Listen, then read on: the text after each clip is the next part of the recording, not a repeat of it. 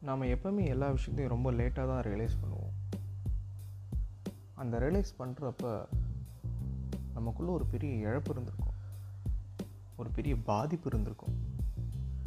அது பணமாக இருந்திருக்கலாம். இல்லை நமக்கு பிடிச்சவங்களாக இருக்கலாம். நமக்கு எப்போவுமே தொல்லை கொடுக்குற உறவினராக இருக்கலாம். அந்த மாதிரி நிறைய விஷயங்கள் நம்மளை ஒரு மாதிரி புரட்டி போடும். அப்படி என் லைஃப்லேயும் ஒரு புரட்டி போடுற ஒரு விஷயம் இருந்தது.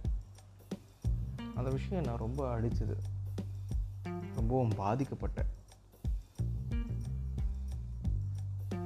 என்னோட ஃப்ரெண்ட் ஆனந்த் அக்கா பையன் வேணாம் ஃப்ரெண்டுன்னே வச்சுப்போம். அதான் நல்லாயிருக்கு ஸோ அவன் கூட எனக்கு நிறைய மெமரிஸ் ஒரு வாட்டி எனக்கு ஒரு ஏழு வயசு இருக்கும். அவனுக்கு அஞ்சு வயசு. குடு குடுன்னு ஓடி வந்தால் நான் கிரவுண்டில் நின்றுட்டுருக்கேன் மாமா மாமா இங்கே பாரு. தாத்தாவோட பீடி எடுத்துகிட்டு வந்திருக்கேன் அப்படின்னு சொன்னான். ஏய் என்னடா தாத்தா பீடி எடுத்துகிட்டு வந்திருக்க? யாராவது பாத்திர போகிறாங்கடா எடுத்துகிட்டு போ. மாமா நீ வேற மாமா. தாத்தாவோட பீடி பிடிக்கலாம் தான் மாமா பீடி எடுத்துகிட்டு வந்திருக்கேன். நம்ம நான் பிடிச்சி பார்க்கலாமா அப்படின்னா எனக்கு தூக்கி வாரி போட்டுச்சு. நாடாவன் அவன்? வந்து பிடிச்சி பார்க்கலாமான்னு சொல்கிறான் நான் என்ன சொன்னேன்? மச்சான் நீ பீடி பிடி நான் பார்க்குறேன் அப்படின்னு சொன்னேன். அவன் உடனே கடகன்னு பீடியை பற்ற வச்சான். ஒரு மாதிரி ஸ்டைலாக பீடியை பிடிச்சான். அப்படி அவங்க தாத்தா எப்படி பீடி பிடிப்பாரோ அதே மாதிரி பீடி பிடிச்சான். நான் சொன்னேன் மச்சான் டே உங்கள் தாத்தா மாதிரியே பீடி பிடிக்கிறடா அப்படின்னு சொன்னேன். அதெல்லாம் சிரிச்சுட்டு சிரிச்சிட்டு ஆமாம்ல மாமா தாத்தா மாதிரியே பீடி பிடிக்கிறேன்ல. சூப்பர் மாமா அப்படின்னு சொன்னான். சரிடா அப்போ பீடி பிடிச்சிட்ட ஸ்மெல் வருமே என்ன பண்ண போகிற அப்படின்னு கேட்டேன். அவனா சொன்னான் மாமா இந்த மாதிரிலாம் நடக்கும்னு தெரியும். அதெல்லாம் பேஸ்ட் எடுத்துன்னு வந்துட்டேன். பேஸ்ட்டு போட்டு பல்லு தைச்சா பேஸ்ட் வாசனை தானே வரும். ஆ இந்த பிளான் அப்பயே பண்ணிட்டேன் மாமா. டேய் மச்சான் செம்ம கிளாடிடா நீ அப்படின்னு சொன்னேன். ஸோ நான் நிறைய ட்ராவலும் பண்ணுவேன். ஒரு நாள் ட்ராவல் பண்ணி பஸ்ஸில் போயிட்டுருக்கிற போது பசங்கக்கிட்ட கண்டக்டர் வந்து டிக்கெட் கேட்டுட்டு இருந்தார் எனக்கு அப்போது திடீர்னு ஆனந்தோட ஞாபகம் தான் வந்தது. ஸோ நானும் ஆனந்தும் ஒரு வாட்டிக்கு ட்ராவல் பண்ணிட்டுருக்கோம். நான் நைன்த் படிச்சுட்ருக்கேன். ஆனந்த் வந்து செவன்த் படிச்சுட்ருக்கான். ஸோ ரெண்டு பேரும் மூலபுரத்துக்கு ஏறுறோம். அங்கே ஏறினப்போ நான் வந்துக்கிட்ட சொன்னேன் மச்சான் என்கிட்ட வந்து பஸ் பாஸும் இல்லை டிக்கெட் எடுக்கும் காசும் இல்லை.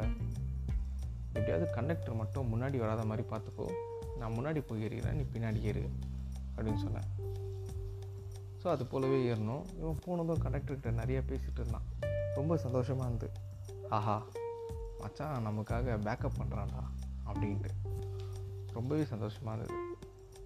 அப்புறம் கொஞ்ச நேரம் கழித்து கண்டக்டர் என்னை பார்த்து நடந்து வந்துகிட்டே இருக்கார்.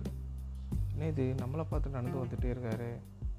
எனக்கு நல்லா க்ளீனாக தெரிஞ்சு போச்சு. இவர் என்ன தான் பார்த்து நடந்து வராருன்னு. நடந்து கிட்டக்க வர வர எனக்கு கொஞ்சம் பயமாகி போச்சு. சரின்னு இவனையும் ஆளக்கான சொல்லி எட்டி பார்த்தா அவன் சிரிச்சிட்டு இருந்தான். அப்பயே தெரிஞ்சிச்சு ஆஹா இவன் நம்மளை போட்டு கொடுத்துட்டான்டா அப்படின்னு சொல்லிட்டு. கண்டக்டர் அங்கேருந்து வந்ததும் தம்பி டிக்கெட் அப்படின்னாரு. அவரை பார்த்து ஆ? அப்படின்னு. திரும்பவும் தம்பி டிக்கெட்டுப்பா அப்படின்னாரு. திரும்ப ஆ? அப்படின்னு இந்த வாட்டி செம்ம டென்ஷன் ஆகிட்டார் ஏய் டிக்கெட் எங்கடா? அப்படின்னாரு. எனக்கு என்ன பண்ணுறதுன்னு தெரில டிக்கெட் எல்லாம் சட்டையை பிடிச்சி கீழே தள்ளுவான் அப்படின்னு சொல்லிட்டு. என்ன பண்ணுறதுன்னு தெரில உடனே அந்த இடத்துல பாங் டா பூம் பூம் அப்படின்னு ஊமை மாதிரி நடிச்சதும் கண்டக்டர் நம்பிட்டார். ஐயோ சாரிப்பா. தெரியாமல் கேட்டேன். சரி நீ எங்கே போகணுன்னு கொஞ்சம் சொல்லுப்பா அப்படின்னாரு. நான் சொன்னேன் புழ புழ. அப்படின்னு பில்லரா அப்படின்னாரு. "ஆம், பிள்ளாட்டு பிள்ளாட்டு அப்படின்னு சொன்னேன். ஓ சத்தியமூர்த்தி நகரா அப்படின்னாரு. அங்க அப்படின்னு எனக்கு டிக்கெட் கிழிச்சு கொடுத்தாரு. கீழே இறங்கி வந்ததும் அவன்கிட்ட கேட்டேன். ஏன்டா என்னை போட்டு கொடுத்த அப்படின்னு அவன் சொன்ன ஒரு விஷயம். எல்லா வாட்டியும் என்னை போட்டு கொடுத்து நீ எஸ்கேப் ஆகிற இந்த வாட்டி உன்னை போட்டு கொடுத்து அதை கொஞ்சம் என்ஜாய் பண்ணணும்னு நினச்சேன் மாமா அப்படின்னு சொன்னான்.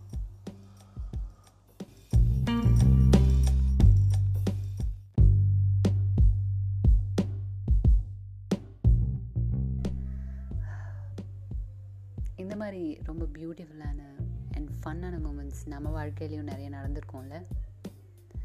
With a very important person அவங்க நம்ம லைஃப்பில் எவ்வளோ இம்பேக்ட் க்ரியேட் பண்ணியிருக்காங்க அப்படின்னு நமக்கு போக போக தான் தெரியும். அதே மாதிரி இந்த ஸ்டோரியில் என்னாச்சு அப்படின்னா நெக்ஸ்ட் எபிசோடில் பார்க்கலாம்.